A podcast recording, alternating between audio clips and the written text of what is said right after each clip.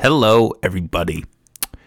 Um, before we start the episode today, it's imperative as always that you like and subscribe to the podcast.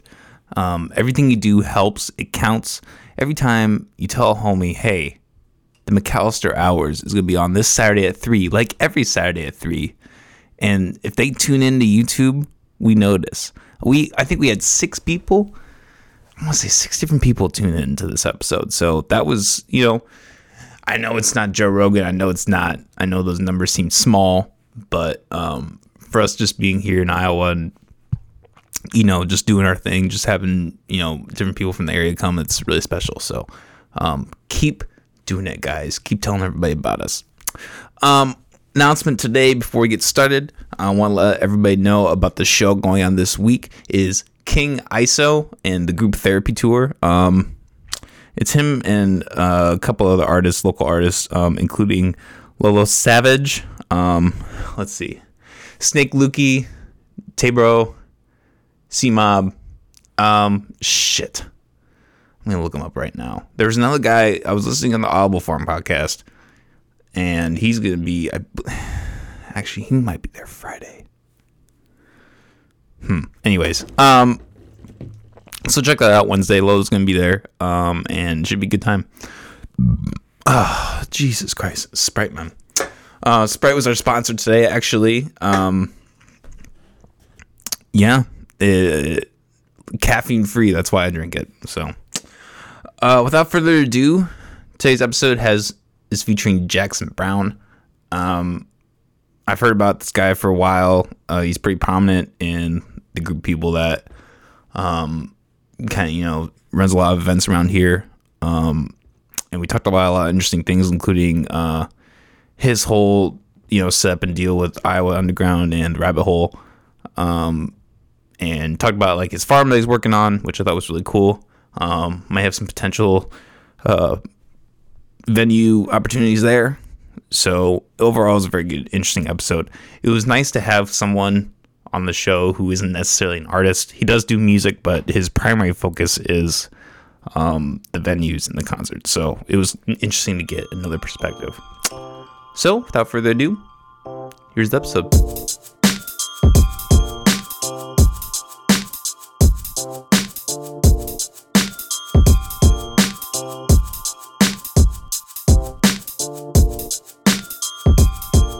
All right, Jackson Brown, everybody. How you doing, man? I'm doing good. Uh, it was a beautiful day out, so enjoyed the Yeah. sunshine a little bit. Yeah, I wanted to ask you about that right off the bat. Uh, you were doing you were doing gardening this morning. What? Yeah. So are you like part of a, like a community that has like? Do you have your own plot of land? Like what? What? How's that all work? Well, yeah, we're kind of in a few different projects here. Um, in Des Moines, I was just letting a hand to the community garden. It's over, uh, I think, 1407 Michigan Street. Okay. And Des Moines BLM, uh, with a few uh, urban farming friends, they have uh, kind of got that parcel from the city. Um, not, I think they're definitely don't own it because they want to develop everything in Des Moines. But uh, yeah, they're urban farming that, so they're uh, tilling in compost today. So that's what I helped with. Damn. Damn. So yeah, get getting ready for the season. We, we were just talking about that too. How, uh, um, yeah. What was it they say after Mother's Day? You're supposed to start gardening.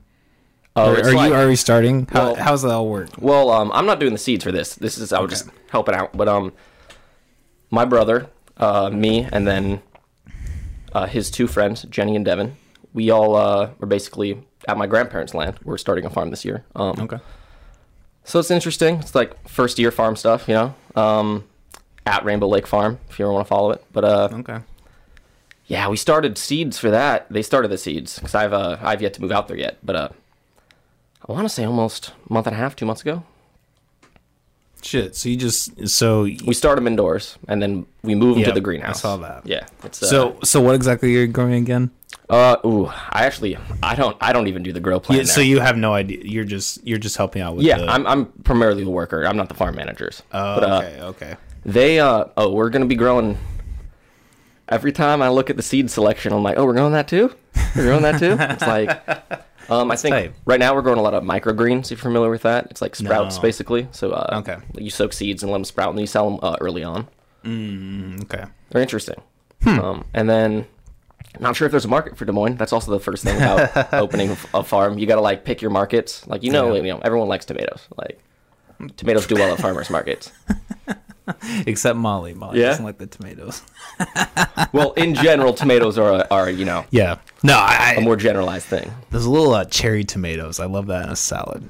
In an Italian. Or you know. we'll probably have cherry tomato varieties. We're growing. I think we're putting in um, this upcoming week. It's like 320. f- Uh, I want to say it's like 300 foot of trellis to just for vining crops. Damn. So so this this these are guys that you work for. Uh, yeah, it's, it's my brother, and then Okay. Oh. and then it's on our grandparents' land. We're basically it's Yeah. been a big dream to kind of like So did you guys there. get the money together to buy this, or was it something handed down to you? Like, how Yeah, did you get so- this land? So currently, um, it's in my grandpa's name. My grandpa's now in the nursing home, so it's pretty much nursing home fees are expensive. Yeah. So we're either gonna start utilizing this land and marketing it and make it into something more profit driven, or sell it. So we're basically, um, I guess, passed on to the next generation. Okay. Okay. Hey, that's a really cool project, man. That's a really like wake. What was you you said? Uh, twice a month, Saturday mornings. Like, fuck. I wish I had something like that.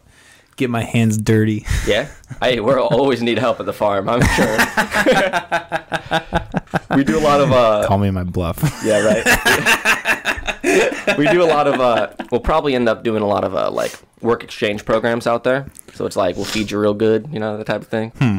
We're first year, we can't pay people too well. yeah. we'll see returns, you know. Yeah. Yeah. Well, that's really cool. That's, uh, you know, it's interesting, like in this time of COVID where, uh, you know, a lot of businesses aren't, you know, failing. Um, you know, that you see some that are just like, you know, starting up, things that are starting up, you know. Yeah. It's interesting how times have changed things. And, you know, some people have obviously, you know, not done well and some people have just flourished. It's interesting. Yeah, a startup business is definitely it's a scary time. Um I've tried to launch a clothing brand right at the beginning of COVID. Oh, damn. Um, model shoots were non-existent, that's for sure. Mm. We uh, we didn't go too far with the label, and I kind of just like regressed to making more contract work with people for my equipment. But uh, yeah, it's scary stuff. Like people, especially if you're like opening a restaurant right now, Mm. that was really scary. So shout out to the people that are like powering through, making it work. Yeah, yeah, that, that thing's crazy. That whole thing's crazy with the restaurants. Um, I worked in the restaurant industry for like five, five and a half years. So, um, yeah, I guess I, I guess kind of the whole the whole thing with that. You know, there was really statistically like low numbers at the restaurants, so I feel like there was a, you know, that was kind of just a hit that I just thought was really sad Yeah. in that whole thing. But it's good that you know it's good that there are businesses coming up that you know are respecting certain, um, you know, those codes or whatever, those suggestions. I'm actually really hyped. There's going to be a new pizza place downtown. That's uh, a homie's opening up. Okay. I'm not sure what he's. I forget what he said on the name, but it's uh Chris Hansen. But uh, Hmm. yeah, or Mowgli is his DJ name. If you ever seen him, So is he is he like targeting more towards like outdoor or like is he is he? I'm not. I'm not even. I have. All I know is I know that pizza's gonna be fire. I know that dude can. He'll whip up some top qualities off. Like, and I'm hyped to have that place to be like. I don't know. There's some places in Des Moines and like around Iowa that I'm like, oh yeah, those are really good. But nothing that like I'd be like, yo, you like we gotta go here because it's the homie, you know. And I don't know many friends that have opened restaurants, you know. I know some like head Yeah. chefs and like I like to show them love too, but it's different, you know. Yeah, yeah. It's it's a it's a risky business, man. Um, th- have you ever seen like Kitchen Nightmares? Yeah. that kind of stuff. Oh my gosh, like I feel like some places I've worked, like I live that. I feel you. I uh, actually last uh, it was last March, right when the first lockdown hit. Is uh, I quit a day before I would have been fired. Oh damn. Yeah, Hey, that's good timing. Uh, yeah. I was like, ooh. I don't know if I can riddle this one with the uh, unemployment office. Didn't, but uh, yeah, it was uh, bartending and like back of house stuff. But uh, yeah, seen some chaos in the kitchen as well and stuff like that. It's like, whew. Yeah, it's really it's really sad how some employers are willing to cut like humane corners to like make a penny, you know. I remember like uh the last place I ever worked, I was actually the head chef in South Dakota. And th- there was expired cheese. And he was like, "Yeah, just like just use it, it's fine." I'm like, "Dude, like you really to make me use this? Like are you fucking like how expired are we talking? Uh Because like cheese can last a bit, you know. But, It like, can, but there, you know, I took like a, I took like a health class. No, yeah, I understand that. Like the, the, the safety labels you write on everything. yeah, if an important, but- inspector comes and mm-hmm. you're Oh, using yeah. shit, you're fucked. So like, it's it was my job effectively to do that. and He wasn't effectively letting me do my job. So I left because I was like, like both. It's funny, like on unrelated things. Both towns I had, or both jobs I had in that town, I had to quit because like my moral instinct was just like, like the other one we were like selling alcohol to a guy who was like selling to kids. Like we were still selling to him, and like, You're like, yeah, we, we know the scam. We're like, we know what he's doing. We see those those preteens in the in the van out there. yeah, so I had to quit both of those jobs. I was like, I can't, I, like, I can't do anything that's gonna like, cops are gonna come. I'm like, you're fucking under No one shakes hands that much, you know. Like, Small towns, man, can't stand them. yeah, there's a lot scattered around the farm that I'm at. Not gonna lie. Yeah, I was just thinking as I said that Oh, shit. wait, I might be one. taking a shit. Yeah, there's this. Oh no, I hold no allegiances to any of these small towns. I have no roots there. Uh, but yeah, one of the towns. Uh, I don't even want to shout it out. We're just we're not going to say the name. Okay. All right. But uh, Anonymous uh, Iowa generic town. You can probably guess what generic it town's is. like 200 people. Oh, damn. I'm talking real small. I'm talking. They don't have no industry anymore. It's in a floodplain. So it's a really poor and run down. It. I mean, it, like floods have wiped through there. Like the government offered, I think, the money to like move out. Like, Oh damn! One of those types of floodplain towns. But um, Damn, that's nuts. Yeah, there's there's like one bar in town. That's it. There's a bar, post office, and a bank. That's it. Wow. Actually, yesterday, no, two days ago. Crazy story. I go there. the road's blocked off by a cop. I've never seen a cop in this town. I was like, I was like, I maybe see the sheriff pass through um, to go to the bar. Probably, I don't know. But uh, it was the town over, and I was like, okay, this is weird. There's two cops here, and I was like, yo, can I get through? Like, I'm just on like the other side of the highway here. They're like, nah, town shut down. I'm like, the f- I was like, I was like, like, the fuck do you mean the town shut down? Got zombies or something? Yeah, yeah. and, and I go, oh, can I just go around? He's like, nah, there's an incident downtown. And I'm like, there's an incident? Like, the only thing downtown is the bar. Yeah. Downtown, and it's one, it's like a one street town. I was like, what do you mean downtown? Anyways, I'm like, can I go around on another street? It's like, nah, all exits and entries are blocked. And I'm like, what, what is going on, dude? Like, I'm like too, int- I'm like intrigued at this point. Yeah, that's what I thought. I was like, kind of like a zombie outbreak. like, I, I- my first thought actually was like, dude, did they rob the bank? I was like, maybe they, they robbed the bank. I was like, there's no cops in this town. I'm like, this bank's robbable. and then I still haven't figured out. I got to go in and talk. To, I had to drive like seven miles around. Damn. But um, I got to go in and talk to the bartender because those those small town bartenders fucking know everything. Oh yeah, yeah. Especially for a town like that, that has to be like if you were to find that town's news, you wouldn't go to a paper. You would go to that bartender. No, I don't know if they ever had a newspaper. it's like an old train town. The train don't even stop. They don't even slow down. Like you know, how trains usually slow down when they go through town. That thing's just going. God, that's really small. So I guess this is a good segue. Did you? Uh, uh, what what's like your background? Uh, are you like from Des Moines? Have you? Are you from another area in Iowa? Yeah, I uh, I grew up over in West Des Moines, kind of in the Oh, okay, neighborhood. Um, public school up until I was like in eighth grade, and then homeschooled to high school because uh, Oh, interesting. don't. I don't. I don't know if it's like uh, just the the public school system, or I just, just not my learning environment. That's for sure. I can relate to that definitely. It was just like, yeah. I mean, I feel like most people can. They're like, high school is awful. Like, I'm so glad I'm out. Yeah, um, the education system is truly, uh, truly fucking corrupt uh, and crazy. I also had a little bit of problem with authority. Not gonna lie. yeah, Like, yeah.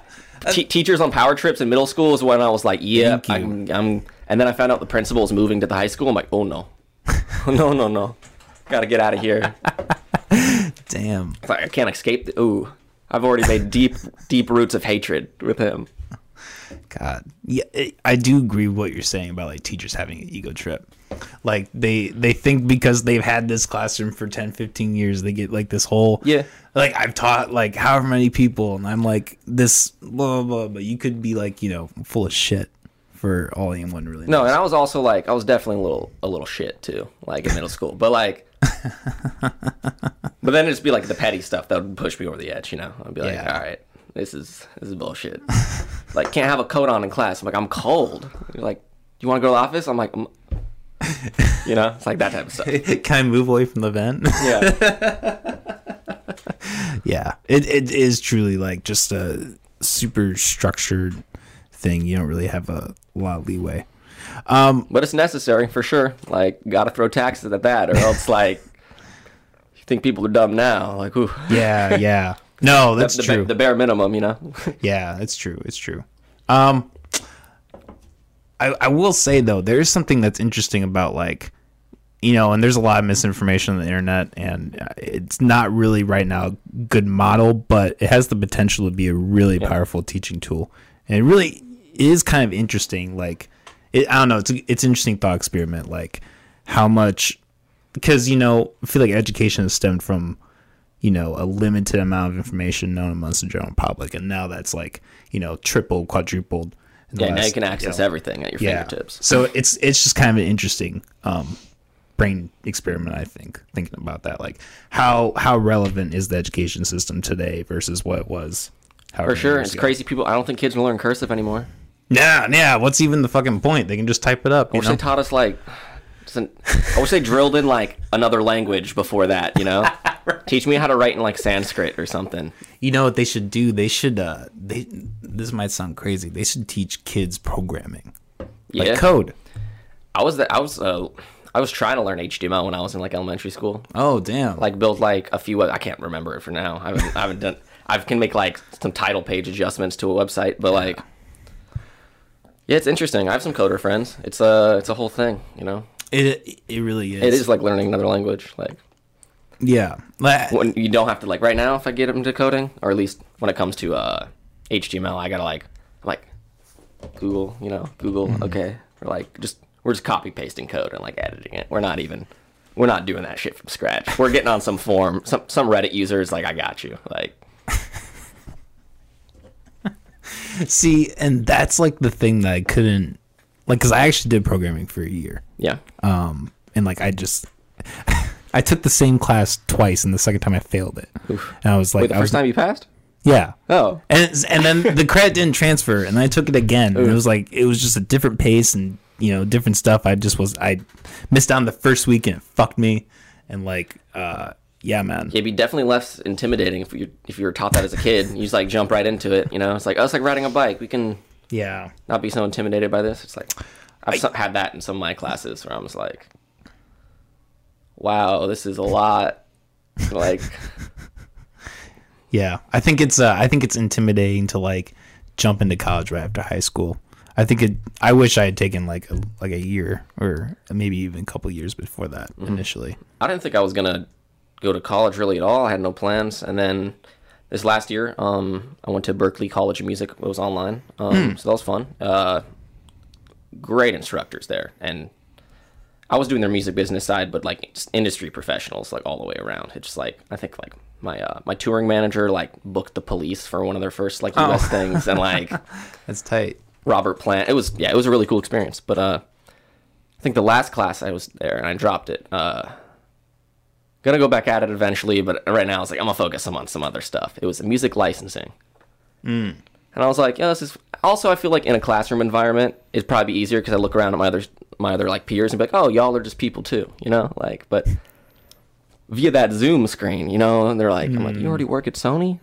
Like, I was like, what am I doing here, dude? I was like, you're just brushing up right now? Oh, Molly had something similar with her. Uh, what was it? Your your school shit where you did all the Zoom stuff. You were like My residency. your residency. Yeah, you were doing stuff. She was doing like her class with like people who were already therapists.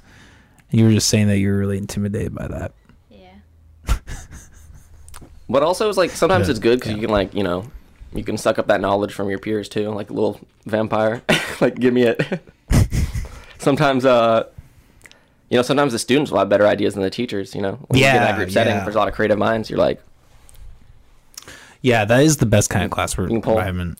but also, uh, I guess when I was homeschooled through high school, it was a lot of online schooling too. So I think I like I prepared myself for the the COVID shutdown. Everyone, even though my school I was going to go online anyways for Berklee, but um, yeah, everyone was like, "Oh, it's so weird learning online." I'm like, "Hmm."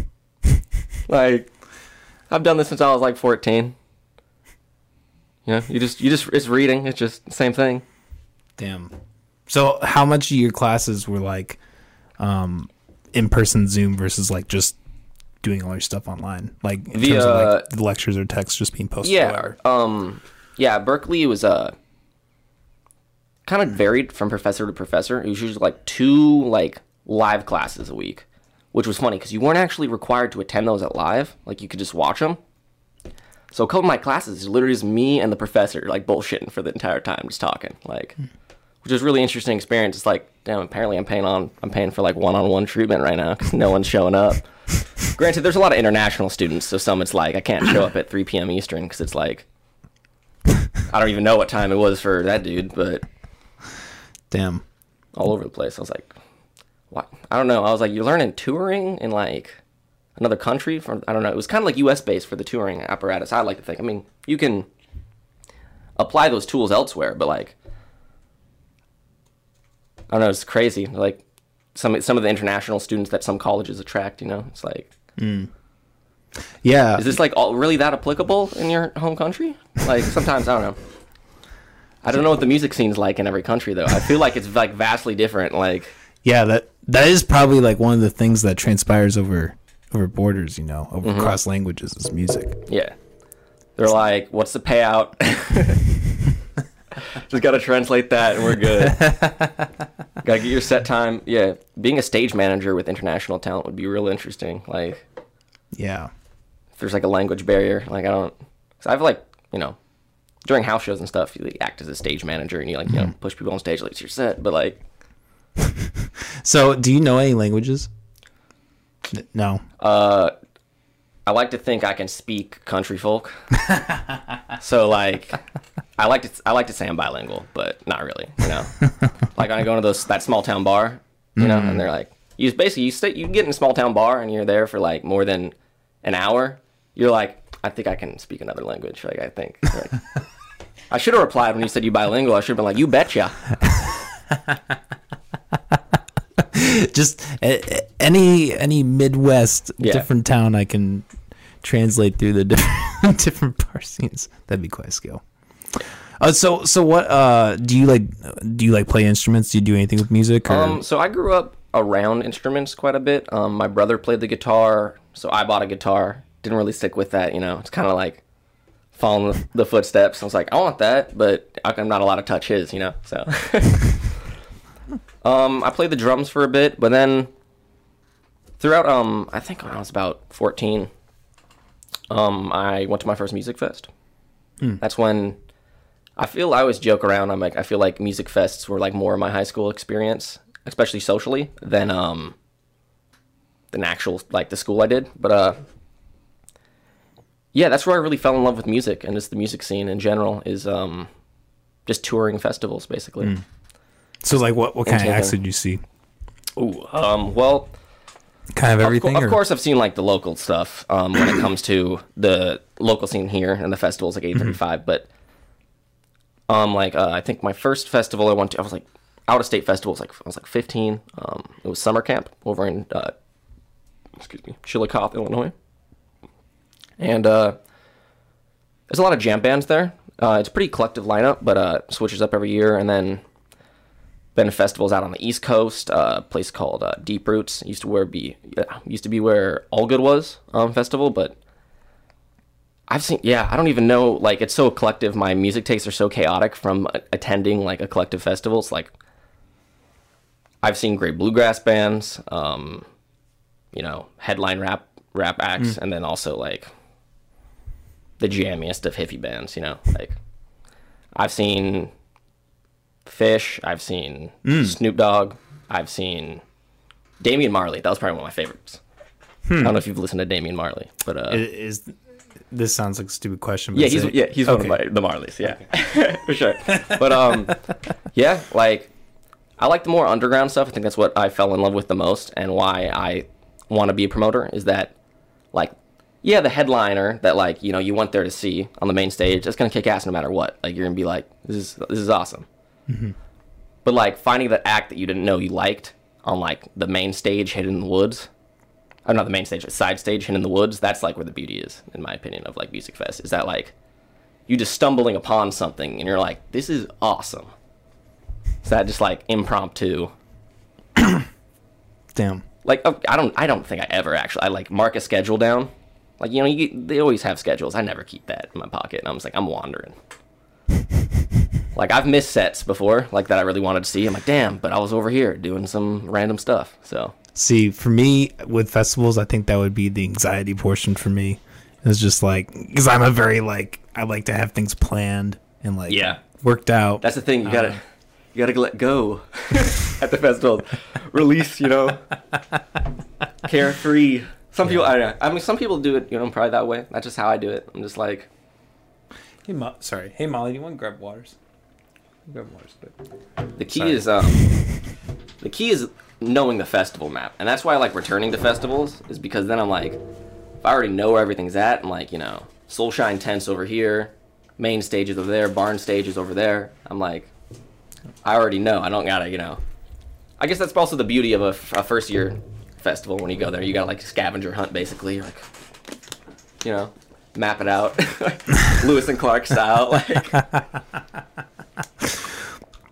Yeah, I don't know. I've never done like an outdoor festival or Yeah, like the camping like fest. that. Well, no. yeah, they're uh, they're one of my biggest inspirations. That's why I actually um, my project, The Rabbit Hole, is gonna kind of turn into that. We're uh, at my grandparents' farm I talked about earlier, uh, on the other side of the property, releasing about. I want to say it's about five acres.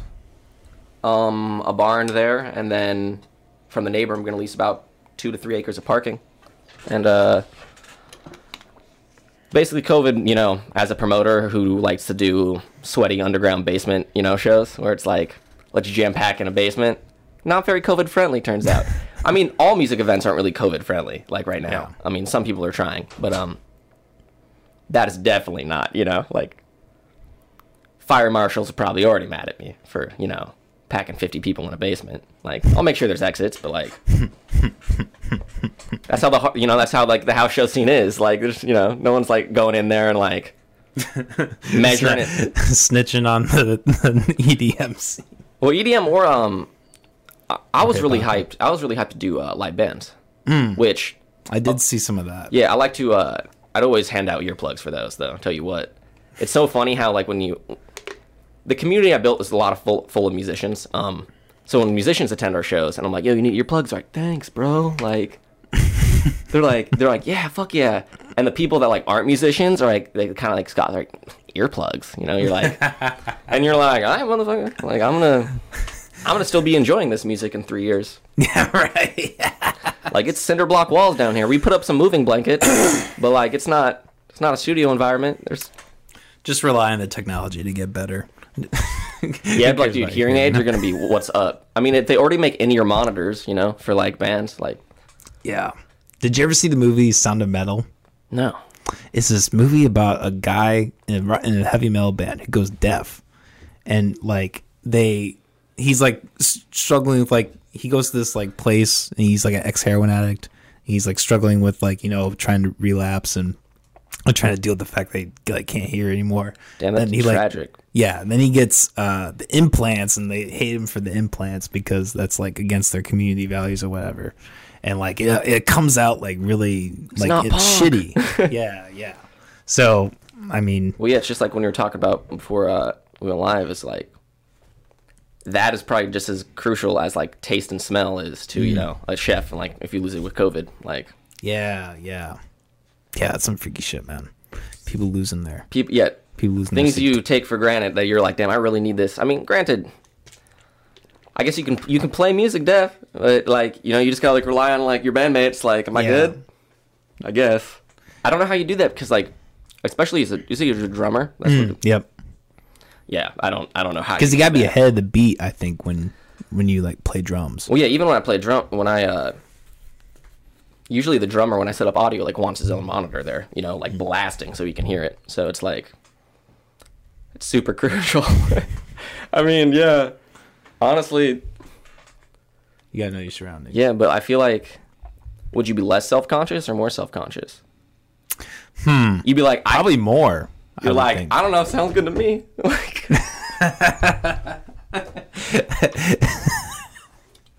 I guess up, you're not like- gonna know for a while, right? Yeah. You're just gonna have to. Damn. Yeah, it's like the who's the guy Def Leppard who plays with the one hand. yeah, Push on with fucking one hand. gnarly. It's just crazy. It's crazy when you know, or you know, Ray Charles or whoever. You know, people have a disadvantage and they, Yeah. they you know, they accelerate. I have a homie that, uh, or Cut off like three fourths of one of his fingers. He was a great guitar player though. Um, I forget if it was a strumming hand, but uh, he's in a band called Birdie Pie here in Des Moines. But uh, Hmm.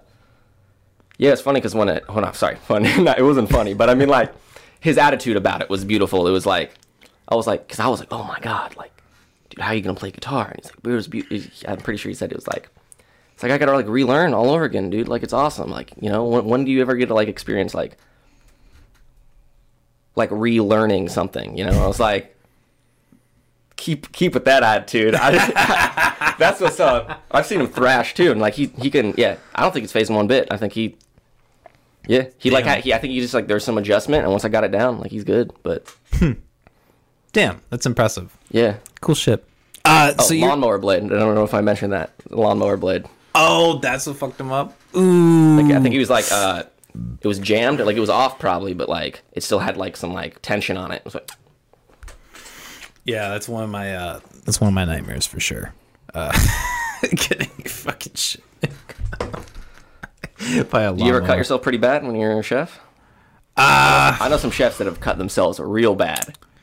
So, so I have like I never like really done it that bad or seen that bad of an accident.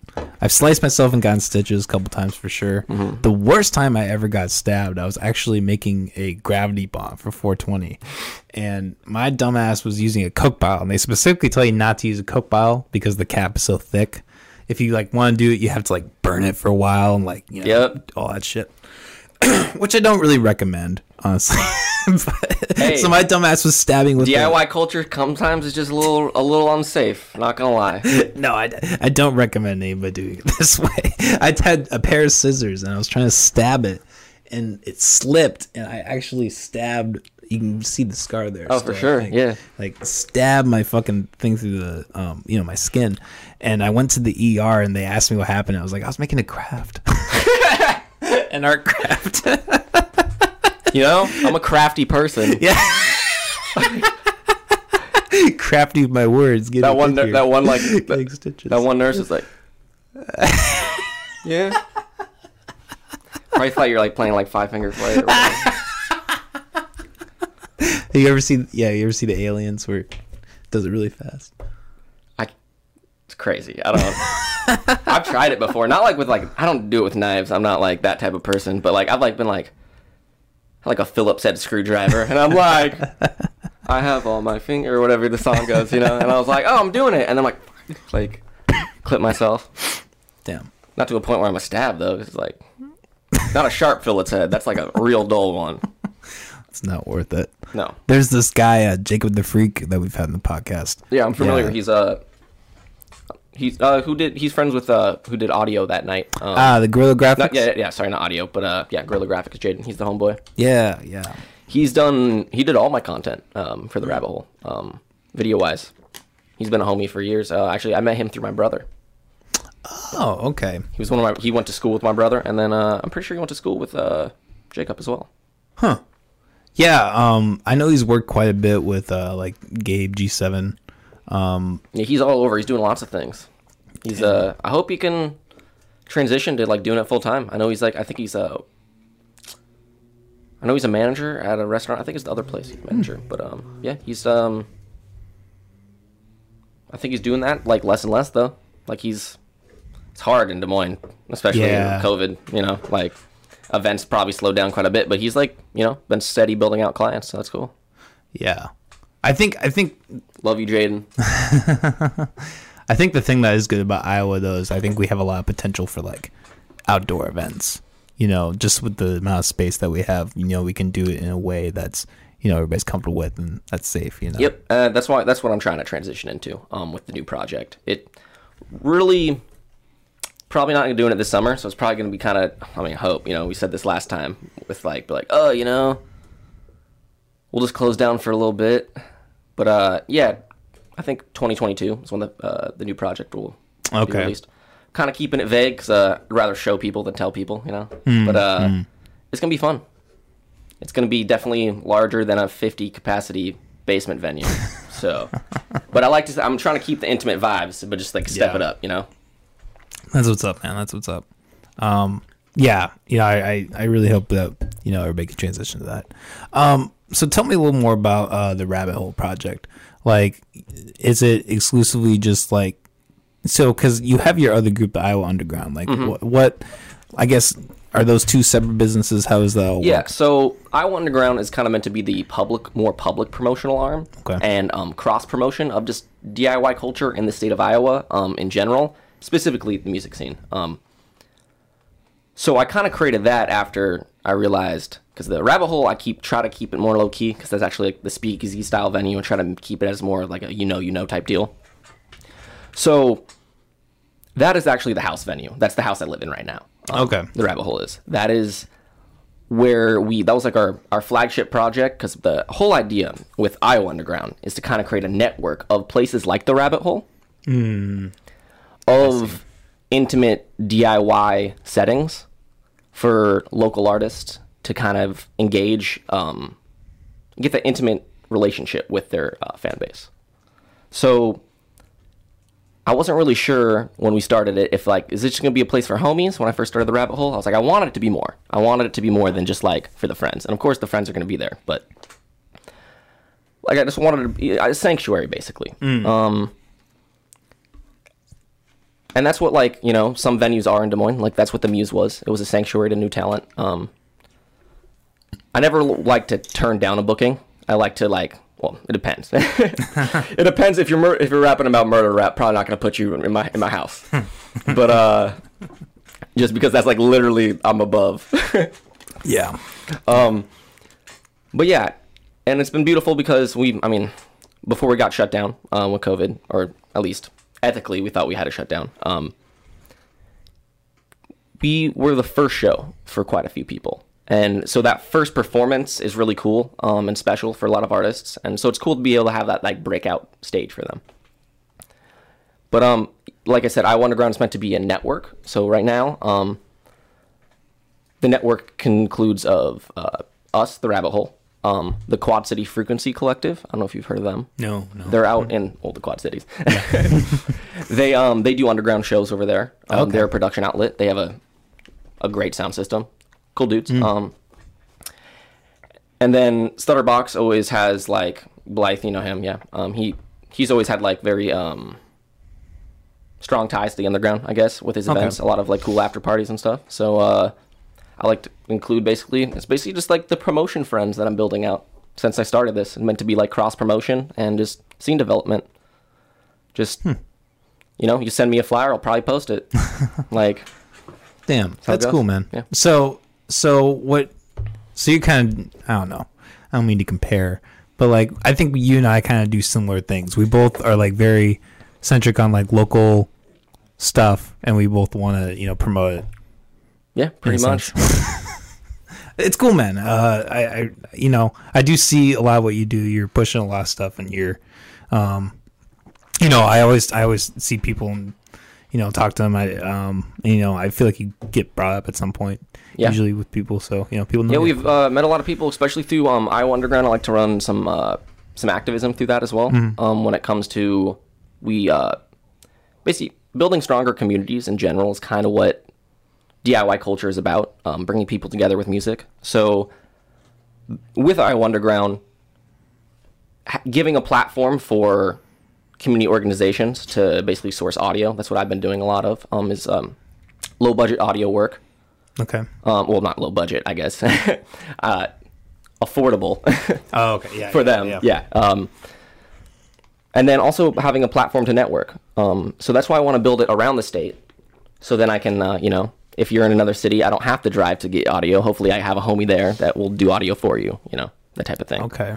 I guess um yeah, just elevating the culture of the underground is meant to elevate the culture as a whole. So, are you doing that like in music form, in like podcast form? Like, how are you getting like audio? Oh, sorry, I meant form? sorry, I meant audio, um, as in live audio, like PA. Oh, okay. Yeah, yeah. You're talking about like so like events. Yeah, Like getting yeah. people on stage and Yep. For talking. example, like we've um we've worked with um Des Moines BLM or Des Moines Yep. uh, Black Liberation Movement, um, and then Ames BLM. We've worked with um some community events we've done at parks with um Seek Vision Studios. We did it with them. um, Hmm. yeah, an I, event. I think I've heard of them. Yeah. Yeah, so it's basically if you have like a cool idea that's like for the community, hit me up. I'll probably run audio for it. Damn. I probably won't charge you too much. Yeah, yeah. That's cool, man. Well, hey, um, if anybody has um, anything they want to do this summer when it's warm and people can do stuff outside, hit this. Well, yeah, we got generators. We got generators. We got lots of speakers now. I'm always collecting speakers.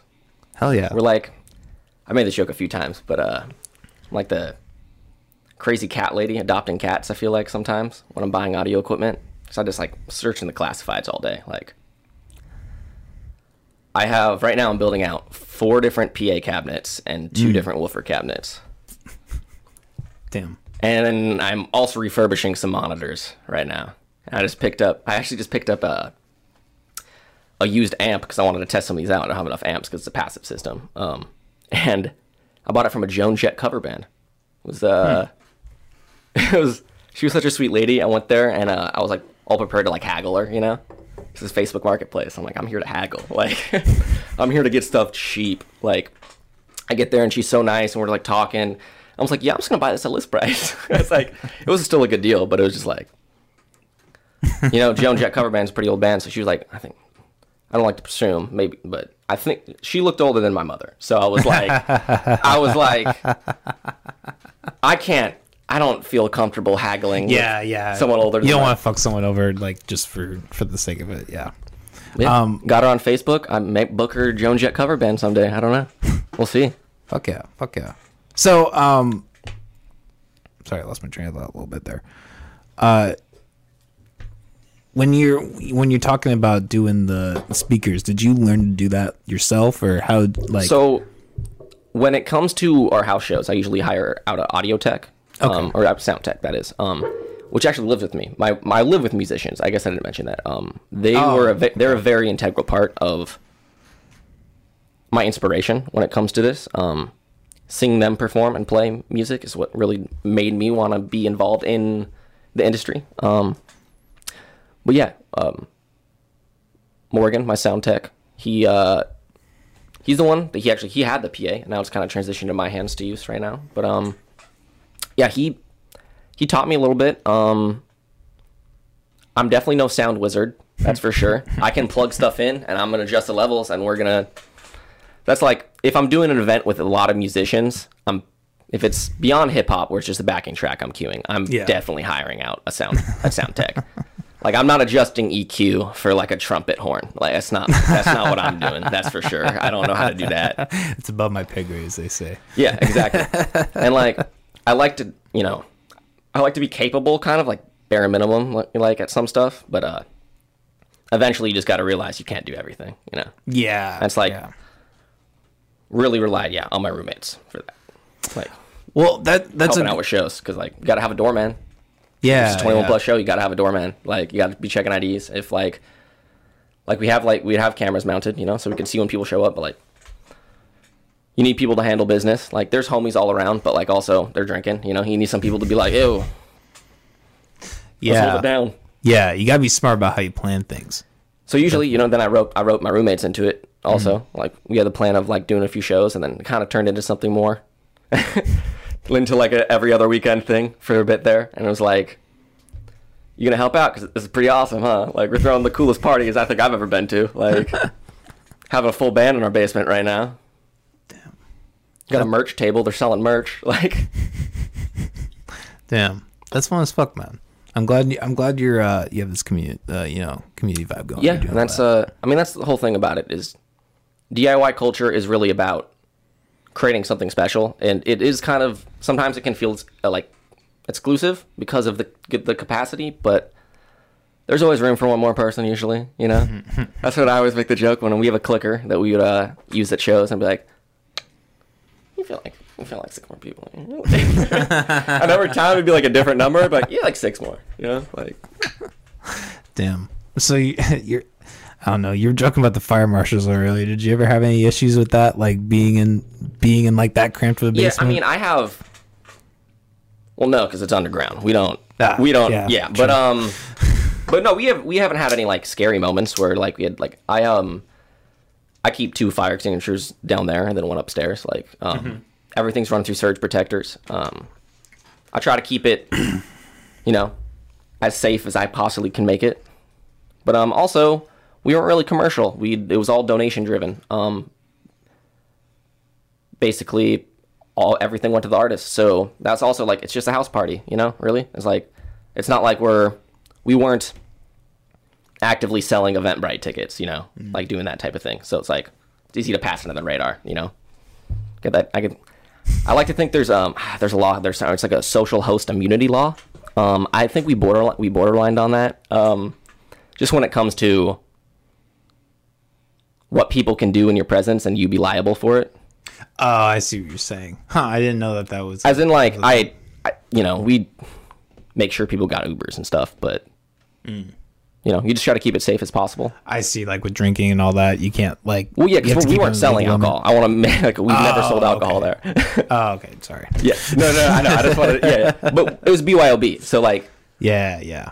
So that's probably the loophole then. huh? Yeah, yeah, You yeah. have to pay for the liquor license. no i was well it's, it's my house i don't Well, think they'll and give true. i don't think they'll I don't me a why liquor thinking license for my house official. because i like to borderline i like to think we're like i was trying to do like you know or at least my version of gold standard for like a house show because you know there's there's levels to it. Like we we graffitied up the basement, did murals, and like put in real stage lighting, and then you know actually have a quality PA. Um, not talking down. DIY has like uh you know huge spectrum of it can you know it can just be a single speaker in mono. You know like in your living room. That can be that's that's as simple as DIY music can be. But um, I like to think we're just super extra.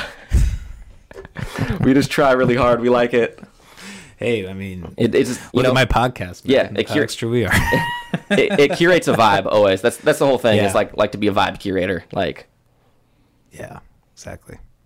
but uh, I think it was the Iowa City house show scene is what sparked my interest in house shows about uh 2017. Uh, there's this place called the Governor's Mansion there. They did house shows for uh, quite a while, and I attended one there. Saw like a DJ and like a band, and I was like, damn, this is fucking cool. Like, you can just do this, huh? You can just like. You can just have music in your basement, like,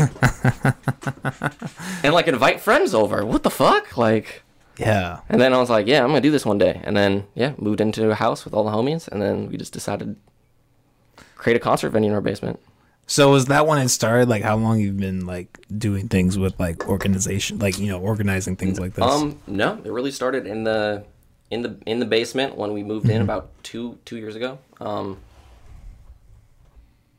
yeah, it was like we kind of had a plan. The basement was not in good shape, tell you what. So it's like, what are we gonna do with this basement? Like, we also want a practice space because everyone plays music here, well, besides me. So I was like, but I wanted to run lights or something, you know. Always looking for an avenue. Um, and yeah, basically just power wash the basement. We didn't tell our landlord about it. Um, because we were like, this basement is awful. No matter what we do, he's gonna be like, cool. Like, so he actually he showed the house not too long ago, and he saw the mural work, and he's like, damn, this is like, he's like, he was like, this is cool. You know, it's a selling point of the house actually now. And when he's touring it, I mean, I'm gonna paint over everything, um, just cause. But he was like, oh, when I show people the basement, they're not like, oh, musty basement. They're like, oh, damn, yeah, like people actually chilled. y'all got cool, yeah, y'all got cool lights, and like, yeah, that's a huge selling point. Yeah, too bad we're gonna take it all away when we leave. I like to think because it is it's in uh it is in campus town. It's near uh, university. I won't say what one, but um, general. We're in Des Moines. It's not too hard, but um, yeah. So I like to think hopefully like maybe some college students get it and I might be able to do some pop up shows in there in the future. You know, might be able to like, hey, do you want to throw really cool parties? like, like because it's always been a party house that we live in. Like. I know that because we looked under the deck and it was like these are a lot of solo cups. Like, so it's always been that. Um, funny story is, so one dude came to the house and he's like, "Bro, I used to live here." Just a random Gen Pop that found the uh, social or came with a friend, and then uh, was like, "No way!" He's like, "Yeah, dude, we we you know I have this wood beams in the basement." So we collapsed the floor because we party upstairs. I was like, what? I was like, I was like, yeah, our landlord loves us. That's when I figured out. I was like, I think we're good tenants. I was like, we fix a lot of shit, and like, I was like, I was like, y'all collapsed the floor. He's like, yeah, dude. And landlord was pissed, and I was like, I was like, I Gee, I bet. wonder why. I was like, this is like a whole I beam right here they had to put in.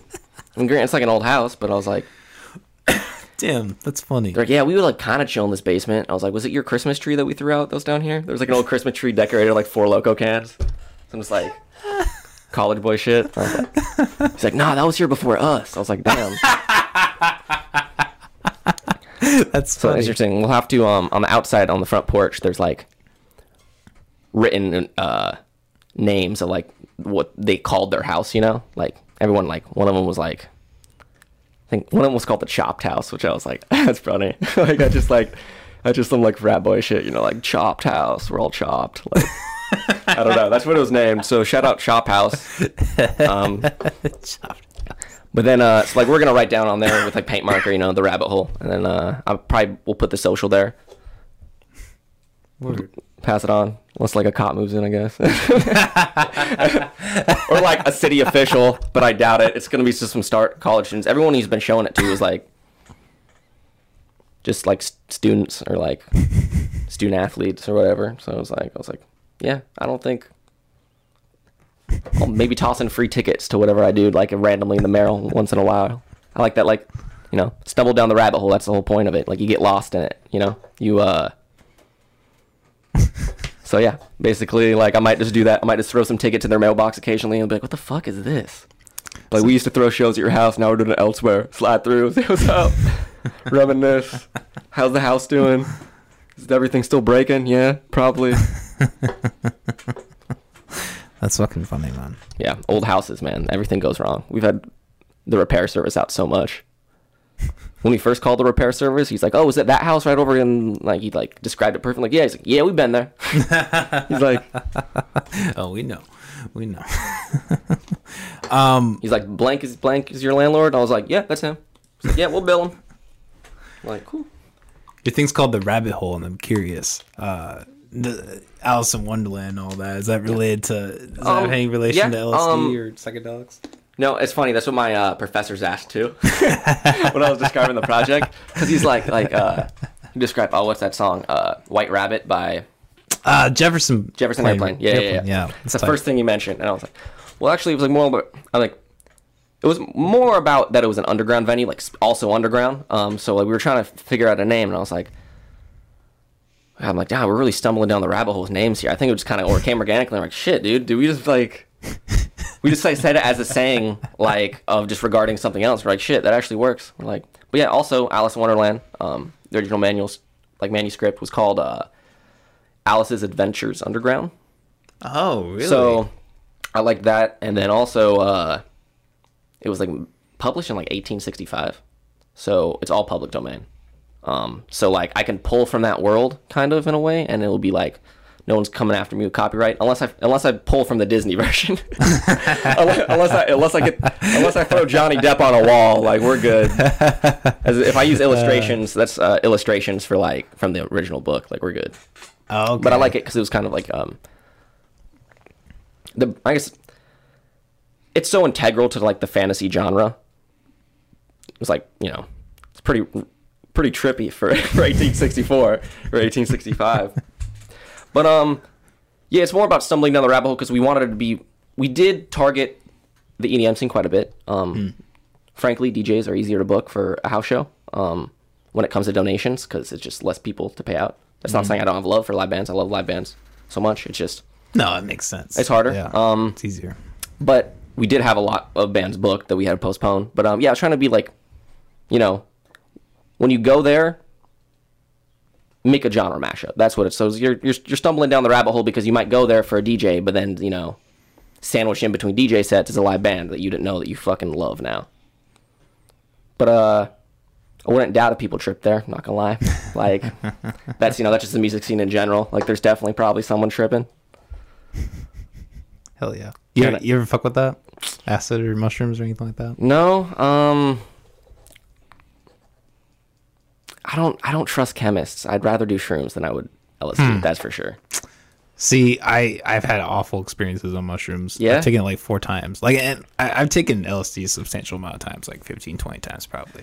So like, I'm not foreign to psychedelics, but yeah, I've just had awful. I always tell people, I'm like, eh, like everyone always like Well, it's seems like, it is food mushrooms. poisoning. So Yeah, like, yeah, yeah. Yeah, it is. really I've just, I don't know. I've been definitely, it's definitely been around me. Hmm. Um, just not into super. I'm not really into tripping hard. I like, I, guess I don't know. Like I like just like being when I'm behind the light rig or if I'm like at a show. I get so caught up in it. Like that's Hmm. my high. Is like my high is like the. uh I mean, I also smoke pot, but like, Yeah, yeah, yeah. I mean, like, but I mean, like, my high of the uh, the show is is seeing it, all the pieces that I've put together, kind of like you know, Hmm. figure out and Well, if you're like, well, and you're in a p- different position than probably a lot of people who are tripping at those shows. You're actually behind the scenes. So, Oh, I mean, yeah, I it would like- be I hard to, you know, take a psychedelic and try to do all that. I would think. oh, if I like took a sack of mushrooms and tried to organize a whole house show while running lights, it'd be like, oh, dude, these fucking colors are dope. They're like, no one's on stage. Who's supposed to be performing right now? Like, where's the set list? We're just gonna take a half hour to just breathe. uh, that'd be funny. Um, well, you mentioned MJ. Uh, I'm, I always like to ask people, like, when did you start smoking? How? What was your Well, tale of? I started going to music fest at like 14, so probably then. Damn. Yeah, Okay. when you're like a 14 year old, like you know, and you're like at a reggae show, like you're like, yeah, I'm gonna, okay, like let's let's send it. Like you can't see Ziggy Marley and be like, not have a contact high and be real. So it's like, might as well aim higher than that. Damn. So You're always older at festivals for some reason. You always, I think, you look older when you're like, this kid can't, you know, this kid can't be like 14 at this festival. It's like middle of nowhere. How do you even get here? You don't have a license. It's like. it's it's probably something psychology with like you're in an environment that you think just adults are in, so like Yeah. you just project that into everyone else. Well, also my brother is a uh, is an art- artist, so a lot of times we would find uh, we get I'd help him like with his merch booth and stuff. So like, I don't know if some festivals that are supposed to card me, but um, they're like, oh, he's with the artist, so just like roll through, you know. He just like he's with the the, painter, yeah, I don't know. yeah. Damn. So it's, it's so kind of all just centered around Like your love of Yeah. all that. I'd be like a bit older, be like 16, and like I have VIP wristbands, like, like you know, somehow we get VIP, and then like that's when they really probably think you're older. Is like, yeah, this 16 year old isn't at this fest, fucking Yeah. in the middle of nowhere. From like, can't be chilling VIP getting IPAs. Like, 16 year olds don't like IPAs, you know.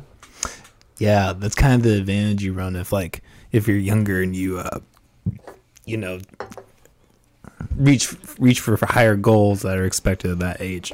Well, yeah. I You can kinda also, fall in um, there. like my roommates are all like 25, and I'm, Oh, so I'm only I'm only 21, but um. Okay. See, because they're all I know them. I met them through my brother. So um, yeah, when you're around older people too, people just like assume. They yeah, they assume it's That's like I um when I started the Rabbit Hole, we started as a 21 plus venue, but I was 20 at the time. so, I'm not gonna lie, some of my homies were like, "What the fuck, bro?" And I'm like, "Bro, we're in a neighborhood that's filled with college students. I don't trust college students with BYOB. They'll just like, it's like." College freshmen don't know how to drink. they never why know? Because you're a college freshman. You don't know how to drink.